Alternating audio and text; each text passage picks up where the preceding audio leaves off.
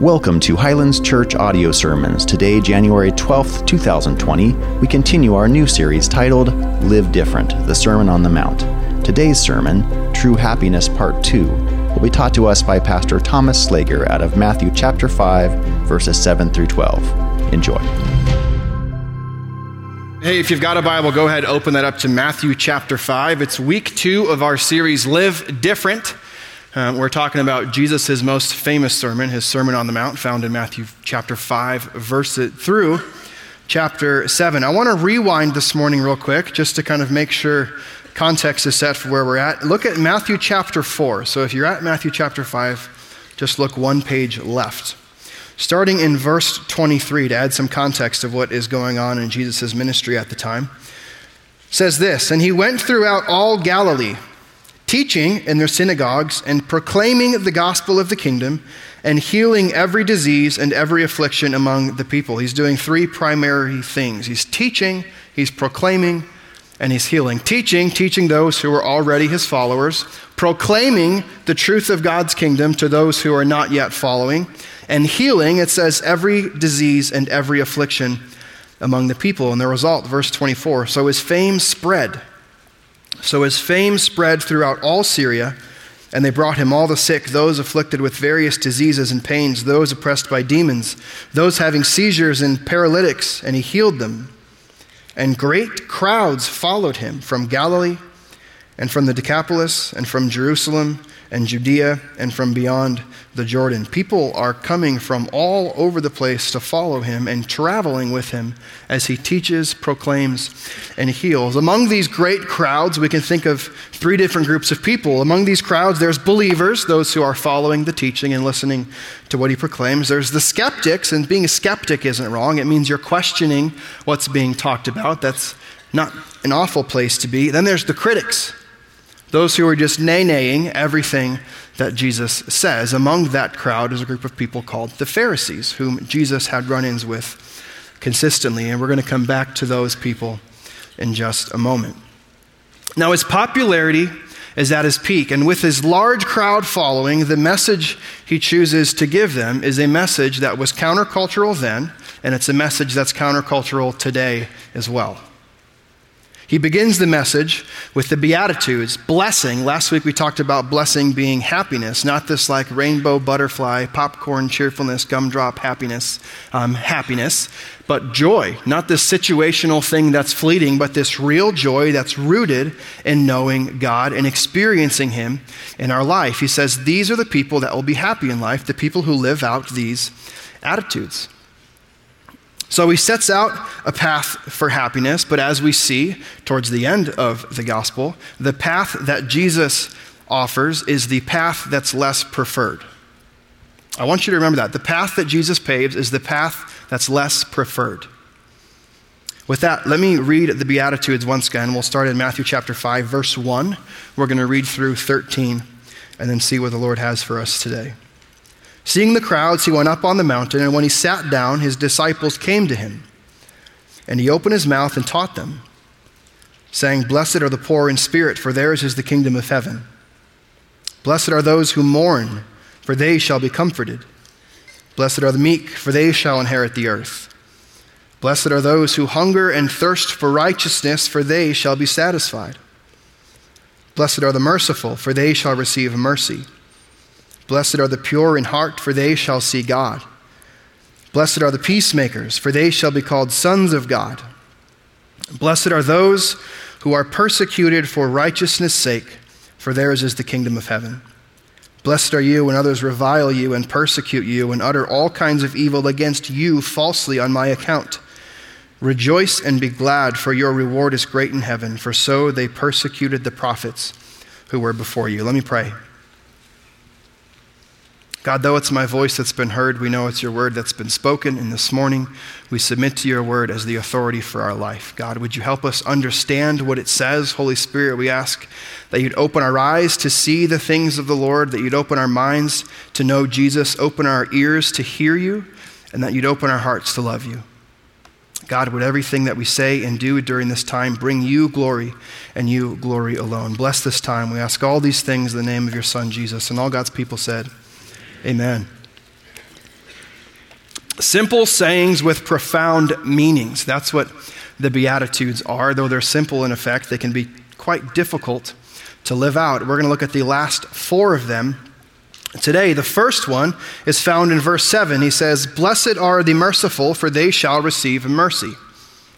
Blessed are the merciful, for they shall receive mercy. Now, I want to follow this the way we followed it last week, talking about happiness, and then also kind of the translation for what that means to us today. Happy are those who show the forgiveness and compassion of Jesus. We see that Jesus is ultimately the model for all of the things he asks us to live out. He doesn't just teach us to live that way, he provides the model for it as well. He says, Blessed, blessed are the ha- happy. We've talked about this last week. It's not this fleeting happiness, but it's this thing that's grounded. It's this happiness knowing that I'm living a life that's approved of God, that I'm fulfilled in knowing I'm living the life God has called me to live. Blessed are the merciful.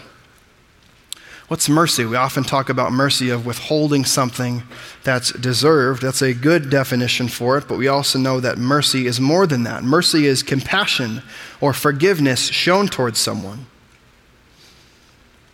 What's the result? He says, Blessed are the, merciful, are the merciful, the promise being they shall receive mercy. The people who are merciful receive mercy. It's kind of that you reap what you sow mentality, right? Do unto others as you'd have them do unto you. If you want to be shown mercy, then have mercy on people.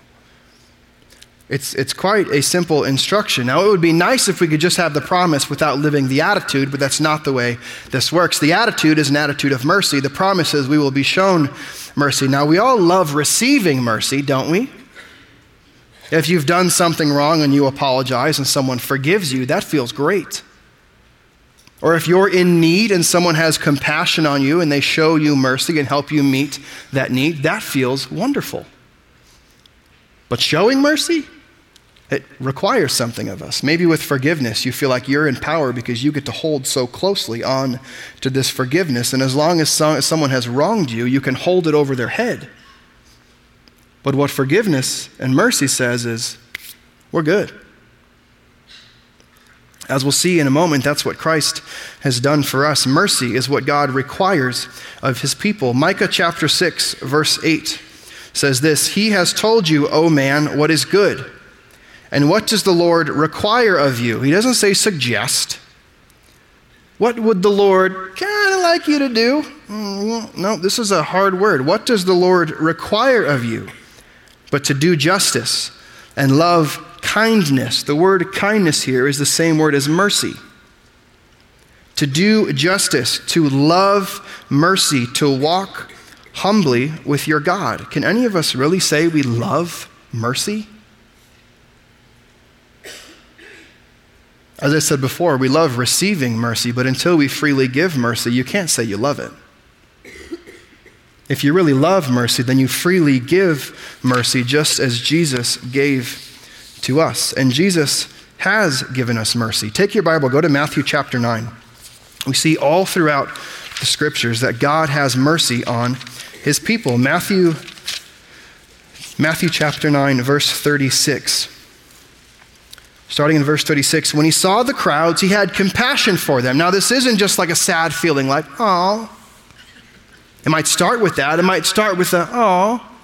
But then it leads you to do something else. When he saw the crowds, he had compassion for them because they were harassed and helpless like sheep without a shepherd. Then he said to his disciples, The harvest is plentiful, but the laborers are few. Therefore, pray earnestly to the Lord of the harvest to send out laborers into his harvest. Compassion leads to action.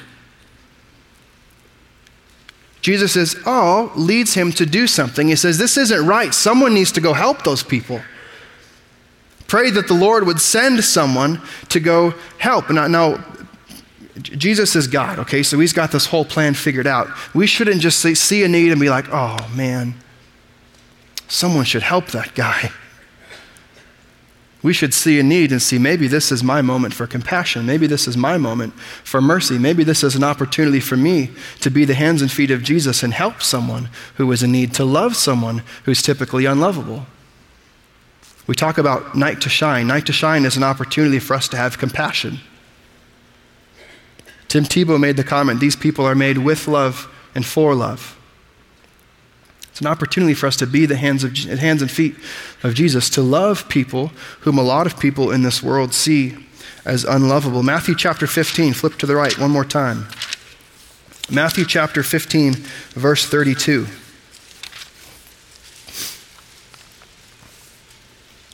Then Jesus called his disciples to him and said, I have compassion on the crowd because they have been with me now three days and have nothing to eat. Now, he didn't just say, What a bummer. Hungry people. We should leave. No, compassion leads to action. If there's no action, it's not really compassion. It's not mercy unless it moves. Mercy moves. I have compassion on the crowd because they've been with me now three days and have nothing to eat.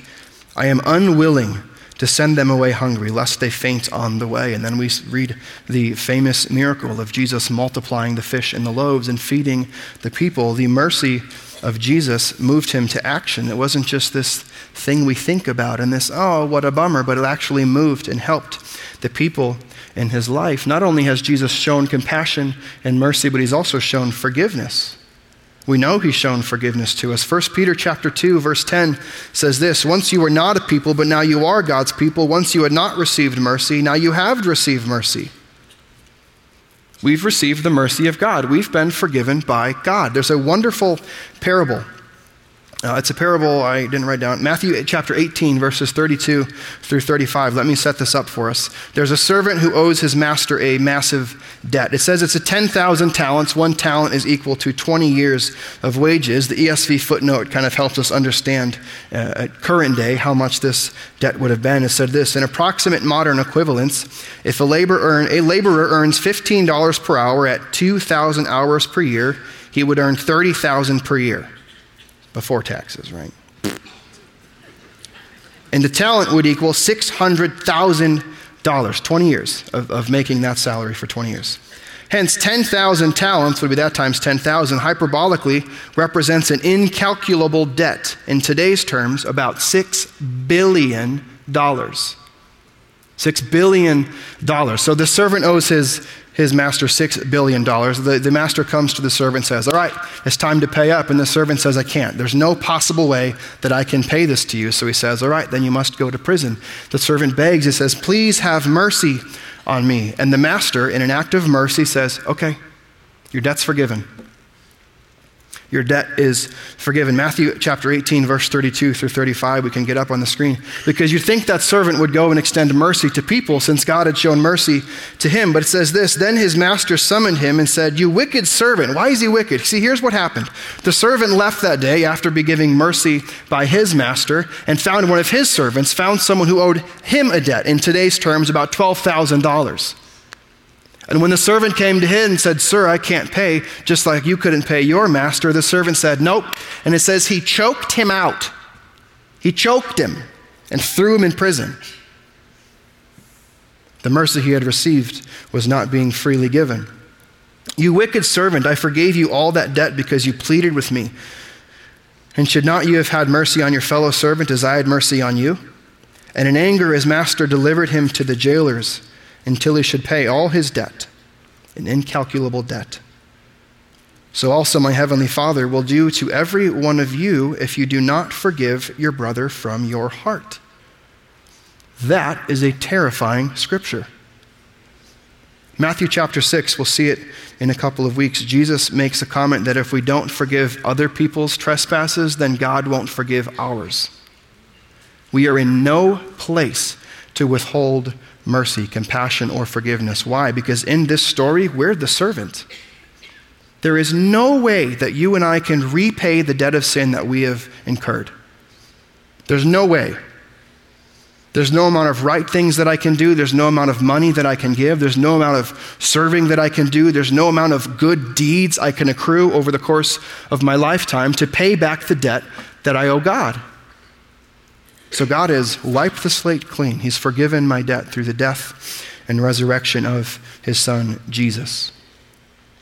Now, what do the merciful receive? The merciful receive mercy. When we show forgiveness and compassion, we'll receive forgiveness and compassion, and we will be truly happy. The second beatitude we see is in verse 8. It says, Blessed are the pure in heart, for they shall see God. For us, that means happy are those who surrender their hearts to Jesus.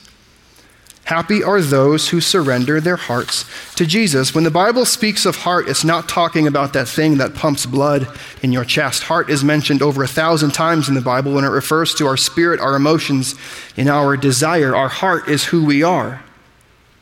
Now, that said, the Bible has some things to say about our heart. Jeremiah chapter 17, verse 9 says, The heart is deceitful above all things. Your heart's a liar and desperately sick. Who can understand it? Proverbs 20, verse 9 raises a question Who can say, I have made my heart pure, I am clean from my sin? No one can say that. No one. No one can say, I've, I've done enough to make my heart pure.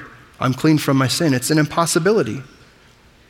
Take your Bible once more, fast forward to the right, go to Mark chapter 7. Mark chapter 7. You can start in verse 6. We talked about that crowd, that crowd, some of the people there being the Pharisees, those whose Jesus butted heads with quite a bit, especially while Jesus preached this um, countercultural message, this countercultural gospel. Verse 6, he says to the Pharisees, and he said to them, Well did Isaiah prophesy of you hypocrites, as it is written, this people honors me with their lips, but their heart is far from me. In vain do they worship me, teaching as doctrines the commandments of men. They, they honor me with their lips, but their hearts are far, far from me. Go to verse 18. And Jesus said to them, Then are you also without understanding? Do you not see whatever goes into a person from outside cannot defile him, since it enters his heart, not his heart, but his stomach, and is expelled? You understand that. Thus he declared all foods clean. Thanks God, because bacon's delicious. Verse 20. And he said, What comes out of a person is what defiles him. Not the things we put in that make us dirty, it's the things that come out of us that make us dirty. For from within, out of the heart of man, come evil thoughts, sexual immorality, theft, murder, adultery, coveting, wickedness, deceit, sensuality, envy, slander, pride, foolishness. All these things come from within, and they defile a person. God says, Blessed are the pure in heart, but the Bible says our hearts are not pure. The Bible also says we can't do enough to make our heart pure. There's no external solution for this internal situation. I can't do enough right things to cleanse and purify my heart. Psalm chapter 51, verse 10 says this Create in me a clean heart, O God, and renew a right spirit within me. Create a new heart. Give me a new heart. My heart's dirty. My heart's sick. I can't do this on my own, Jesus. I need you to give me a new one. Ezekiel 36 talks about how God has to rip out our heart of stone and give us a heart of flesh. Give us the heart that we need to have in order to follow Him properly.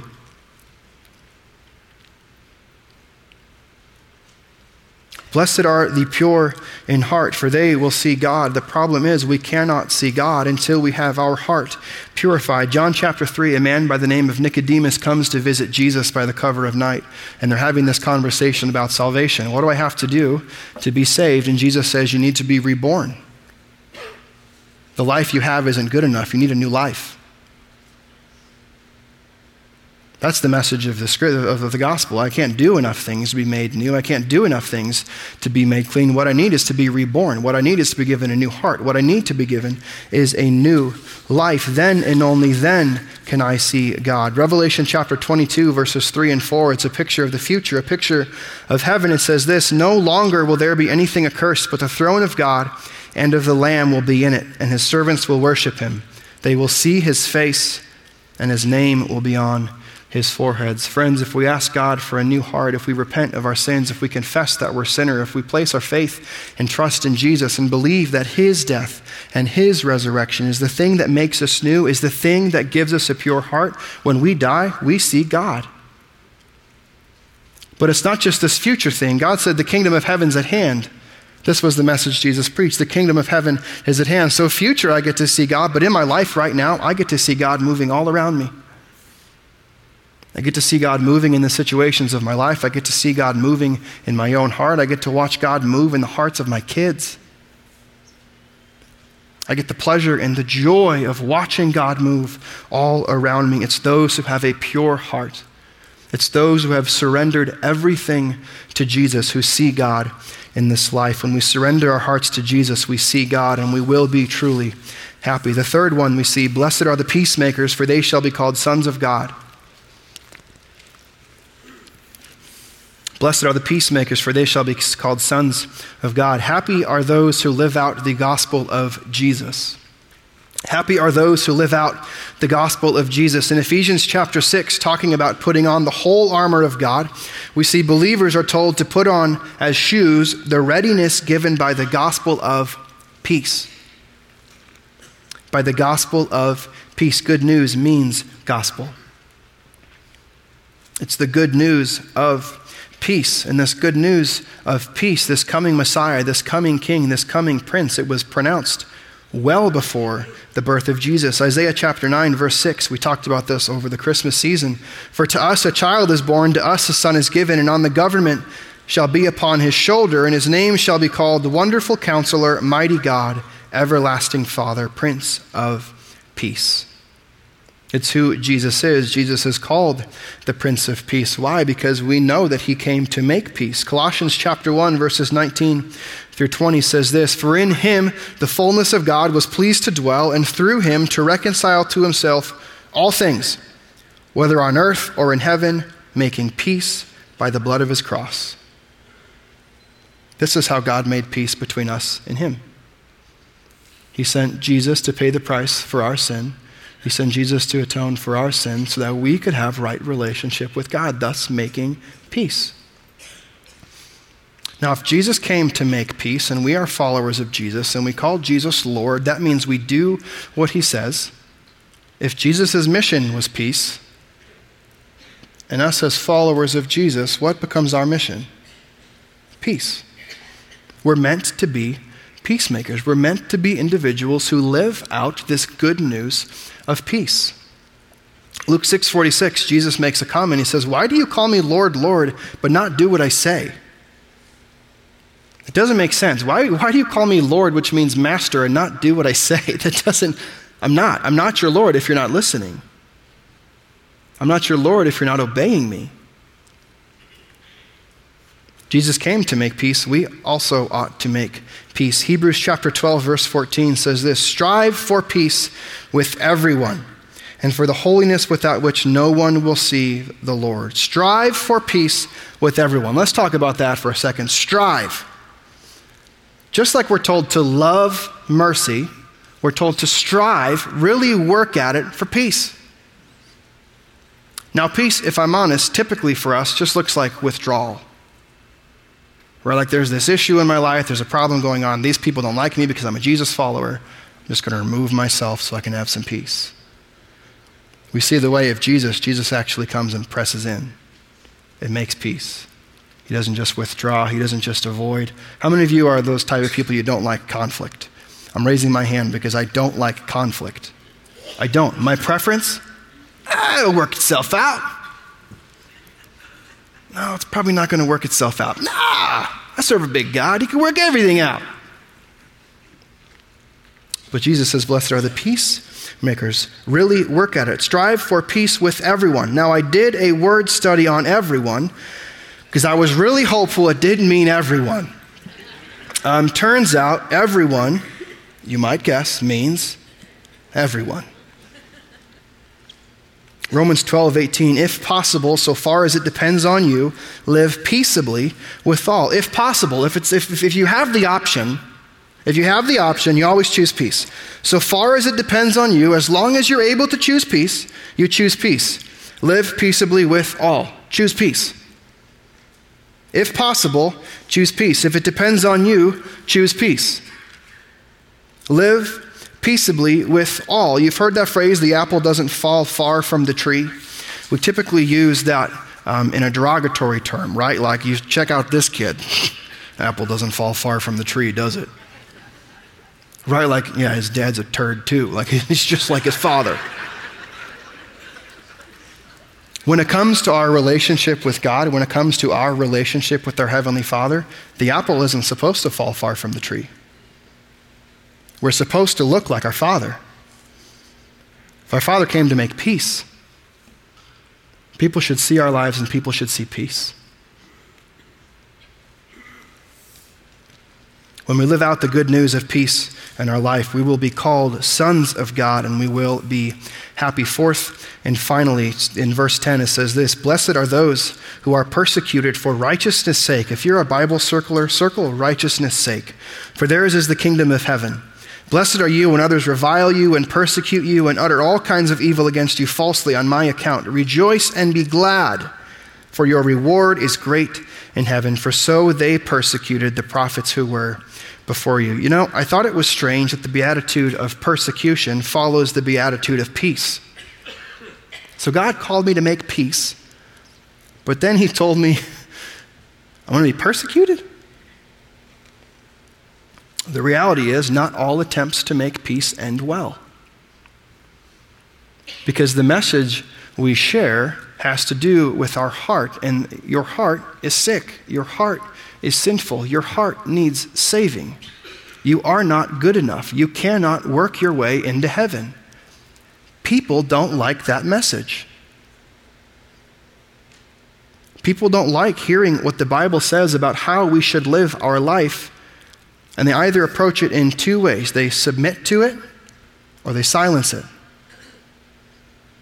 When you hear the message of Jesus, when you hear the good news brought to us in Scripture, people will either submit and say yes, and they'll serve, or they'll try to silence, shut it down. Nope. Nope, nope, nope, nope. How could you even believe that? Are you that ignorant? Are you that narrow minded? Are you that much of a bigot? This is the opposition we often face in our life. Now, we know the degree to which we get persecuted, it varies. A lot dependent upon where you live geographically, and it also depends on how vocal you are as a believer. If you're kind of more of a silent, like personalized Polly Pocket type Jesus person where it's just you and Jesus, no one else has to know about it, you kind of just put him in your pocket and live your life and you bring him out when you need something or when you, when you need to pray or confess about the stupid junk you did again. Or if, if that's more of you, the level of persecution you face, which Luke 6 says oftentimes has to do with exclusion, of being excluded from things, then you're probably not going to face that much opposition in your life. Now, if you're vocal about it and you're preaching this message that people don't like and this message that people want to silence, it means they will try to silence you. John chapter 15, verses 18 through 20 says this If the world hates you, know that it hated me before it hated you. If you were of the world, the world would love you as its own. But because you are not of the world, but I chose you out of the world, therefore the world hates you. Remember the word that I said to you a servant is not greater than his master. They persecuted me, they will also persecute you. If they kept my word, they will also keep yours. When we share the words of Jesus, some will submit and serve, but some will seek to silence. And we shouldn't be caught off guard and surprised when this happens. Now, to clarify, Notice how he says, Blessed are those who are persecuted for righteousness' sake. If people treat you poorly because you treat people poorly, that's on you. If people treat you poorly because you treat people poorly, that's on you. Notice what Jesus says Blessed are you when others revile you and persecute you and utter all kinds of evil against you falsely on my account. When you speak the way God asks us to speak, when you live the way God asks us to live, and they persecute us because they persecuted our Savior, Jesus says, That's on me. That's my account. They hate you because they hated me. Verse 12 is interesting. It gives us the only command in the entire text of Beatitudes rejoice and be glad. It's the only thing we're commanded to do. When we encounter persecution, we encounter trial, when we uh, encounter anything like that, when we're treated poorly because of our faith, Jesus says, Rejoice and be glad. Why? Two reasons. One, your reward is great in heaven. You know how we live this life actually matters? Jesus says if we're persecuted, uh, if, we're, if we're excluded, if we're talked about poorly on His account, there's reward for it. Second, there's a great record we get to be a part of. For so they persecuted the prophets who were before you. We get to join this long list of prophets who were persecuted for Jesus, of apostles who were persecuted for Jesus. We get to join this long history of disciples of Christ who were persecuted for their faith, for living out what Christ has told us to, done, to do. We, we get to be a part of that. There's reward, and there's an opportunity to join a great record. When we stand for Jesus, even in the face of opposition, we show ourselves to belong to the kingdom of heaven. And when we know we belong to the kingdom of heaven, we will find ourselves happy. Now, this list of Beatitudes is countercultural. Um, if I was to just read them and, and, and say, This is what God wants of me, I would say that's kind of a bummer. We can even read through them. Blessed are the poor in spirit. Blessed are those who recognize their spiritual bankruptcy. Blessed are those who mourn, those who are grieved by their sin. Blessed are the meek, those who in humility submit their lives to the Spirit. Blessed are those who hunger and thirst for righteousness in a world filled with all sorts of pleasures. Blessed are those who long for God the most. Blessed are the merciful, the forgiving, and compassionate. Blessed are the pure in heart, those who surrender their hearts to Jesus. Blessed are the peacemakers, those who strive for peace. Blessed are the persecuted, those who stand for Jesus. Doesn't seem like the right path to happiness. Yet, this is the path that Jesus lays out for us. In a minute here, we're going to close and we're going to sing called The Heart of God. And there's a line in the song where it says, Your heart, O God, is all I want. Your heart, O God, is all I want. See, I think something marvelous happens when we just press in and surrender everything over to Jesus and say, What I want is you.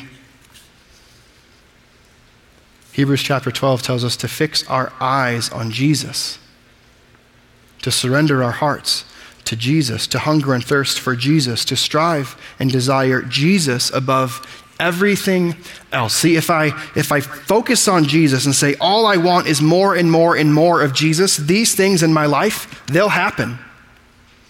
They'll happen as long as I set my gaze on Jesus and say, Jesus, I want to be like you. Jesus, I want to know you. Jesus, I want to love you. Jesus, I want to submit to you. Jesus, I want to serve you. These things will happen in my life.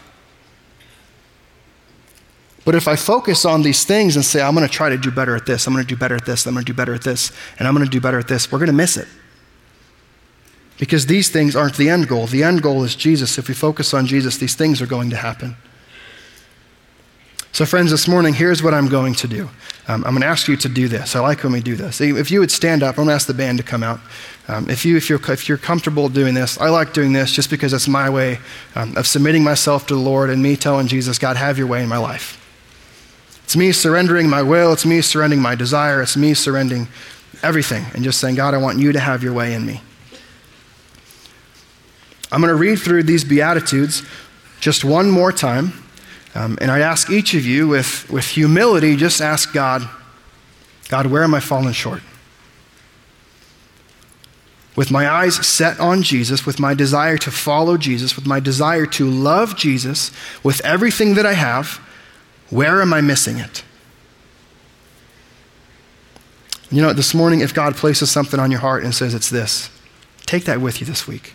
As you strive to follow Jesus the best you can, focus in on that and try to live just like Jesus lived in that beatitude. Let me read it one more time. And he opened his mouth and taught them, saying, Blessed are the poor in spirit. That's those who recognize their spiritual bankruptcy and need for God. Blessed are those who mourn, those who are grieved by their sin. Blessed are the meek. It's the humble. Blessed are those who hunger and thirst for righteousness. It's those who long for God. Blessed are the merciful. It's the forgiving and compassionate. Blessed are the pure in heart, those who are surrendered completely to Jesus. Blessed are the peacemakers, those who strive for peace. And blessed are the persecuted, those who stand for Jesus. Jesus, this morning, all we want is your heart. God, we want to have the love for you that you require. God, we want to have the love for people that you have for people. God, we ask you to give us a heart this morning that above all else just desires your Son, Jesus. God, we know without your grace, without your help, without your heart, we cannot be these attitudes that your scriptures require. God, help us respond in worship now as we submit ourselves to you, as we surrender our wills to you. God, I ask that you'd continue to open our minds to know you, our ears to hear you, our eyes to see you, and ultimately our hearts to love you above everything else this world has to offer. And in doing so, God, we know that we will live a life that's happy. God, we love you. And all God's people said, Amen. The grace and mercy of our God triumphs over judgment. His love is stronger than all sin. if you're here this morning and you're thinking, no, I'm not good enough, and no, Jesus would never love me, friends, the message of the gospel is that He does. You might find yourself unlovable. Jesus didn't die for you because you were lovable, He died to make you lovable. He didn't die for you because you've done good things. He died for you because He wanted to do a good thing for you. If that message is speaking to your heart this morning, if you want to embrace the mercy and the grace of the Son of God, Jesus, I'd ask after service you come forward. We'd love to talk to you, we'd love to pray with you and point you on the right direction and help you take your next steps towards Jesus. Highlands Church, we serve a mighty, mighty God, don't we? Would we fix our eyes on Him and would we seek the heart of God above everything else in our life this week? Love each other. Bless you guys. Bye bye.